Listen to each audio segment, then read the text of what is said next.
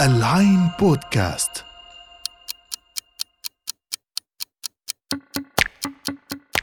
الساعة 25 الساعة اللي بتيجي بعد ما نقرأ نص أو نشوف فيلم. ونلف مع شخصيات خيالية برا الزمان والمكان.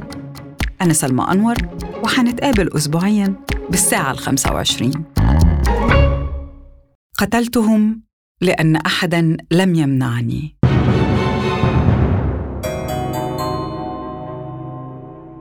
القتلة أنواع. هواة مأجورين متسلسلين قتل بالصدفة قتل بحكم الأمر الواقع قتل صاخبين قتل سايكوباتيين وقتل زي اللي حنتكلم عنه النهاردة. هادين ناعمين صامتين ويخشوا قلبك كده من أول نظرة.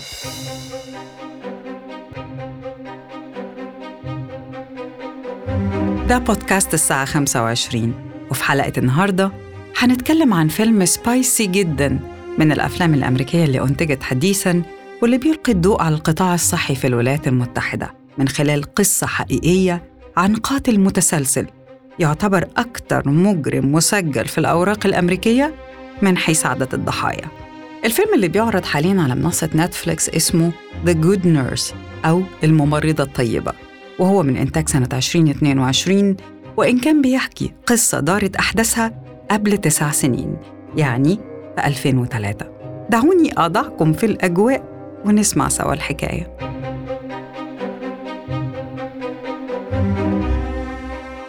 السنوات اللي فاتت وتحديداً من وقت انتشار الكوفيد والكوكب بتاعنا بيغير مفاهيمه وبيعيد النظر في مسلماته وأولوياته وبيعيد رسم ملامح أبطاله ونجومه. فترة الجائحة غيرت كتير في نظرتنا للأمور. جابت حاجات قدام عينينا ما كناش شايفينها بوضوح. يمكن في مقدمتها القطاع الصحي والعاملين فيه.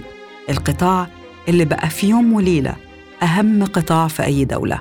والجبهة المفتوحة على معركة خطيرة وصعبة ومن وراها الموت والحياة واقفين بيراقبونا. اهتمام العالم بالقطاع الصحي وبأبطاله ورموزه من ممرضين وأطباء انعكس بوضوح مش بس في شكل إجراءات وكتابات وسياسات لكن كمان في أفلام وثائقية ودراما عالمية. فيلم النهاردة The Good Nurse بياخدك من أول لقطة لعالم المستشفيات والمحاولات الدؤوبة لإنقاذ الأرواح بكل ما فيه من توتر وحبس أنفاس. بيحكي قصة إيمي أم عزباء لطفلتين وبتشتغل ممرضة في أكتر مكان متوتر في أي مستشفى على وجه الكوكب. وحدة ال ICU أو الرعاية المركزة. الوحدة اللي عاملة زي غرفة معلقة طول الوقت بين عالم الأحياء وعالم الموتى.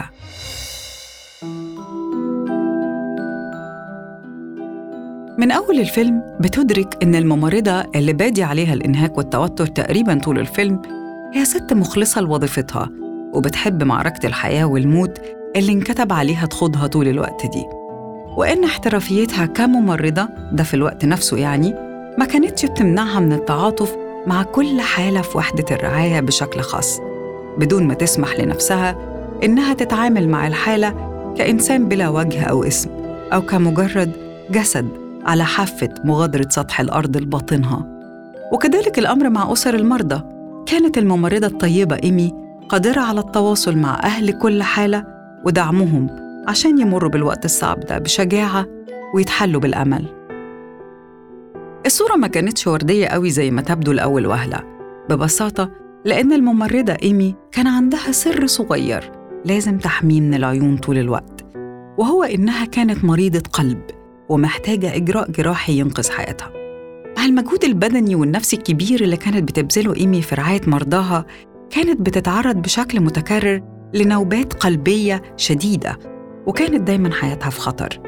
لكن لأن اكتشاف مرضها كان معناه عدم أهليتها لممارسة عملها الشاق وبالتالي فصلها من العمل تفننت الممرضة إيمي طول الوقت في الاختفاء عن العيون كل مرة كانت بتصيبها النوبة القلبية المؤلمة. وهنا ومع احتدام أزمة إيمي في الفيلم بيظهر تشارلي الولد الجميل الناعم على حد وصف إيمي نفسها في التحقيقات وتصريحاتها الصحفية بعد كده. تشارلي كان ممرض منقول جديد للمستشفى اللي بتشتغل فيها إيمي. شاب أصغر منها في العمر محترف تمريض من 16 سنة عنده خبرة ومعرفة ممتازة بالعقاقير وتأثيراتها وال side effects بتاعتها. ذكي بشكل واضح وقادر على استيعاب المنظومة اللي بيدخل فيها بسلاسة وسهولة. والأهم من كده وده اللي قالته برضو إيمي في تصريحات صحفية نقلتها عنها صحيفة The Guardian البريطانية مؤخراً إن تشارلي كان عنده حس فكاهة وكان بيضحك على نكتها اوعوا تستهونوا بالضحك يا جماعة. الضحك مفتاح سحري للقلوب وبيقرب المسافات بين البشر بصورة مدهشة فعلاً. المهم الضحك فرش أرضية مودة صادقة بين إيمي وتشارلي خصوصاً إن إيمي كانت مريضة ووحيدة ومحتاجة دعم فعلاً. محتاجة حد يساعدها تتخطى أزمتها الصحية في تكتم تام عشان تظل محتفظة بوظيفتها اللي منها تقدر تنفق على بناتها. طبعاً في الفيلم في لقطات ثانوية كده بس مهمة بتشوف من خلالها بعض ملامح الفقر النسبي على حياة بنات إيمي والغضب من غيابها اللي بيستمر ساعات طويلة عن البيت بحكم كونها ممرضة. زي مثلا اللقطة اللي فيها بنتها الكبيرة بتشتكي من حذائها المقطوع واللي الناني بتاعتها صلحته بطريقة غلط. فتلاقي إيمي بتعتذر لبنتها مرتين مرة لأنها ما كانتش موجودة بنفسها عشان تصلح الحذاء ومرة تانية لأن الحذاء مقطوع ودخلها مش كفاية عشان توفر لبنتها كل احتياجاتها. لقطات زي دي بتخليك مش بس متعاطف مع إيمي في محنتها لأ بتخليك كمان ممتن من جواك لتشارلي الممرض الطيب اللي بيدخل حياة إيمي كصديق داعم. يذاكر مع بناتها يعمل لهم وجبة سخنة وهي مشغولة يدربهم على المسرحيات اللي بيأدوها في النشاط المدرسي والأكثر من كده إنه كان وقت ما كانت تتعرض لنوبة قلبية كان يسرق لها الأدوية من مخازن المستشفى. ولما تعاتبه يوعدها إن محدش هيعرف حاجة وإنها هتكون بخير.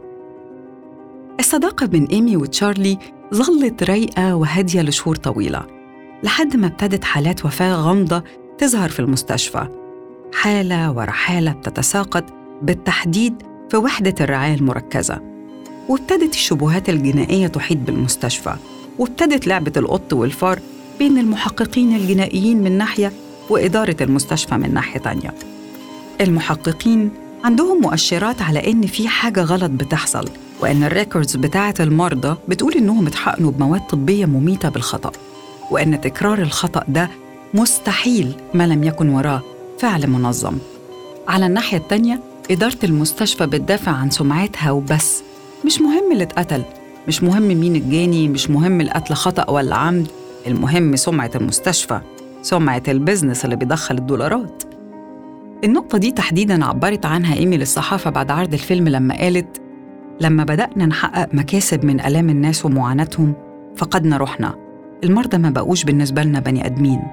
اتحولوا لدولارات. نرجع للفيلم. عند النقطة دي الفيلم بياخد منحنى مختلف. علاقة إيمي بتشارلي بتتغير وإحساسها بيه بيرتبك. أنت لو بتشوف الفيلم بنفسك هتحس مشاعر مختلطة ناحية الصديق الداعم اللطيف ده وهتبتدي فجأة تشك مع إيمي ومع المحققين إن هو اللي ورا قتل المرضى بحقنهم بمواد مميتة لو أدخلت لجسم المريض بدون تنظيم زي الإنسولين اللي بينظم مستوى الجلوكوز في الدم والديجوكسين اللي بيحدث تغيير في معدل انقباض عضلة القلب. إيمي بتبدأ تدور ورا تشارلي وللأسف بتتأكد من مخاوفها وشكوك المحققين اللي ماسكين القضية. وهنا بتبدأ رحلة إيمي الذهنية والنفسية اللي بتحاول خلالها تستوعب إن صديقها اللطيف اللي بيسهر يرعاها في ليالي أزماتها الصحية ويضحك ويحكي في الليالي الرايقة هو نفسه القاتل المتسلسل اللي أثبتت التحقيقات إنه اتنقل في 16 سنة اللي هي عمر تاريخه المهني بين تسع مستشفيات. قتل خلالها حوالي 400 حالة بحقن جرعات مميتة من مواد طبية مختلفة. المدهش في الحدوتة هنا إن ولا مستشفى من المستشفيات اللي شهدت حالات الوفاة المثيرة للشبهات دي قررت تحيل الأمر للتحقيق أو تتأكد بنفسها من الشائعات اللي كانت بتدور حوالين الممرض الصامت صاحب الأكتاف المتدلية والملامح الهادئة الكئيبة ده. ليه؟ ما إحنا قلنا بزنس دولارات. مرضى يعني فلوس. ثقة يعني حسابات بنكية عامرة. وفي المقابل حوادث قتل غامضة يعني بقى شوشرة وتحقيقات وجرايد وفضايح. لا يا عم يفتح الله. سرح الممرض اللي انت قلقان منه ده. وكان الله بالسر عليما.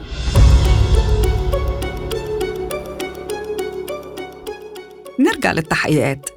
هنا هتعرف إن تشارلي لما اتسأل عن الدافع لقتل المرضى ما قالش غير جملة واحدة وهيفضل متمسك بيها طول فترة سجنه لحد النهاردة.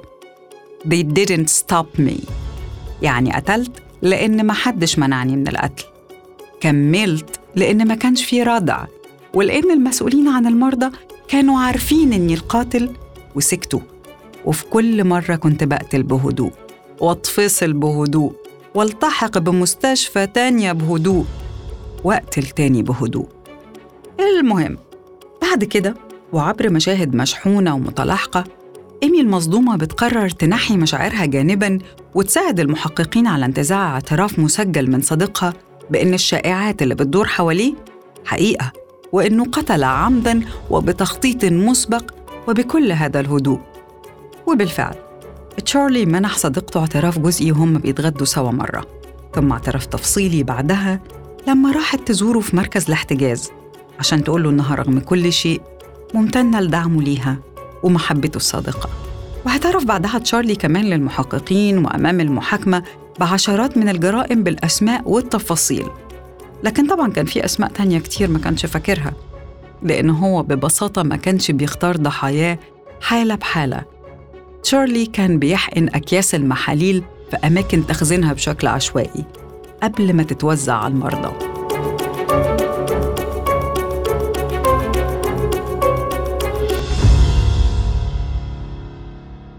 لو في حاجة أنا شخصياً افتقدتها وأنا بتفرج على فيلم النهاردة فهي إني أسمع عن تجربة تشارلي بكلماته هو.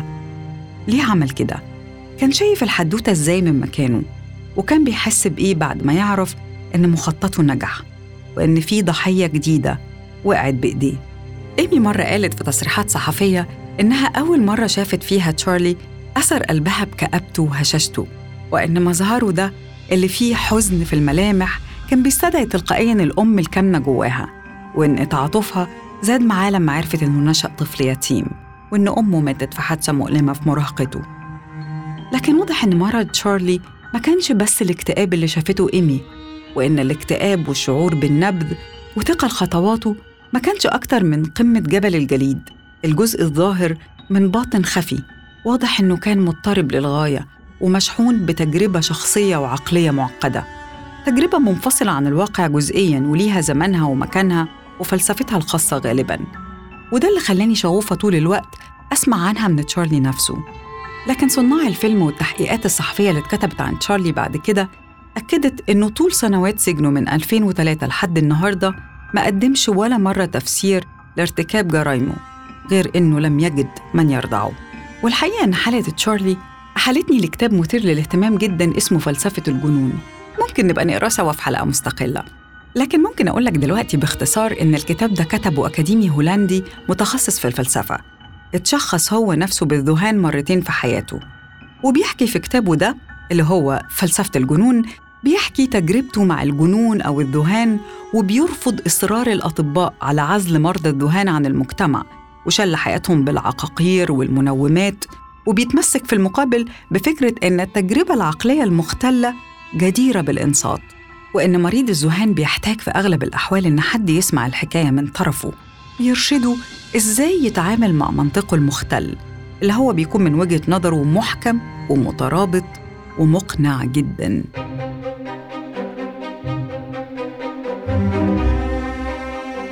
فيلم الممرضة الطيبة مش بس مهم عشان محقق مشاهدات وعامل زخم لأ. ولا بس لأنه مبني على قصة حقيقية مثيرة للخيال لكن مهم بالأساس في تقديري لأنه بيتعرض لقيم زي العدالة والرحمة وبيعيد الاحترام لفكرة إن أي مؤسسة في مجتمعاتنا لو فقدت بصيرتها وقلبها لصالح السمعة والمكسب هتكون بتعمي المجتمع كله وبتسمح بتفشي الفساد والجريمة فيه. بكده تكون خلصت ساعتنا ال 25 النهارده. خلونا نكمل كلامنا في حلقة تانية وساعة 25 جديدة تجمعنا. ما تنسوش تسمعونا على موقعنا align.com slash podcast وعلى مختلف المنصات أبل بودكاست، سبوتيفاي، جوجل، ديزر أنغامي وساوند كلاود فتكم بعافية. العين بودكاست تسمع لترى العالم.